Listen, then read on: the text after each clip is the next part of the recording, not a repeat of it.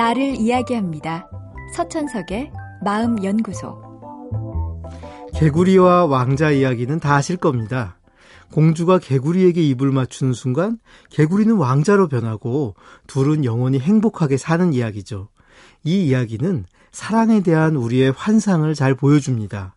내가 사랑하는 사람이 지금은 뭔가 부족한 점이 있더라도 내 사랑과 더불어 왕자님이 될 것이다.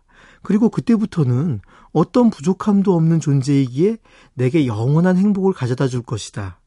이러한 전형적인 로맨스는 완벽한 상대와 짝을 이루는 순간으로 이야기가 마무리됩니다. 하지만 다 알다시피 우리의 인생은 바로 그 순간부터 시작되죠.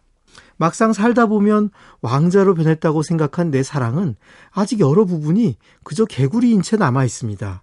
왕자의 가면을 썼지 사실은 그저 개구리인 건 아닐까 싶을 때도 있습니다. 그런데 알고 보면 나의 사랑은 개구리도 왕자도 아니고 부족한 점도 좋은 점도 다 함께 지니고 있는 그저 보통의 사람에 불과합니다. 우리 모두는 이 세상에 자신이 홀로 던져졌다고 느끼는 순간 불안을 느낍니다. 누군가 나를 잡아서 안정감을 주길 소망하죠. 마치 엄마 뱃속에서처럼 그리고 엄마가 늘 내 곁에 머물던 생애 초기처럼 완벽히 나를 보호해 줄 누군가를 소망합니다.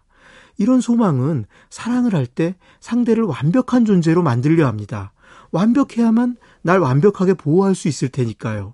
그래서 상대를 대단한 존재로 보고 상대가 내게 깊은 애정을 보여준 순간에 집착합니다.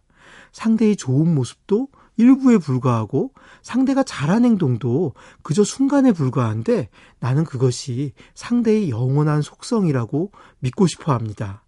그런 모습을 상대가 보이지 않아도 잠시 안 보일 뿐 다시 본래의 모습을 보일 것이라고 믿습니다. 그러다 반복적인 좌절로 기대가 허망해지면 그때서야 배신감을 느끼고 화를 내기 시작합니다. 하지만 정작 배신한 사람은 누구일까요? 사랑이란 우리에게 꼭 필요합니다. 인생에서 큰 힘이 되죠. 하지만 사랑이 힘이 되려면 무엇보다 진실해야 합니다. 그리고 가장 중요한 진실은 내가 사랑하는 사람이 내 소망이 만든 가짜가 아니라 있는 그대로의 진짜 상대방이어야 한다는 겁니다. 비록 부족해도 내 소망이 아닌 상대의 모습 그대로를 사랑할 수 있을 때 우리는 스스로를 배신하지 않을 수 있을 겁니다. 서천석의 마음연구소. 지금까지 정신건강의학과 전문의 서천석이었습니다.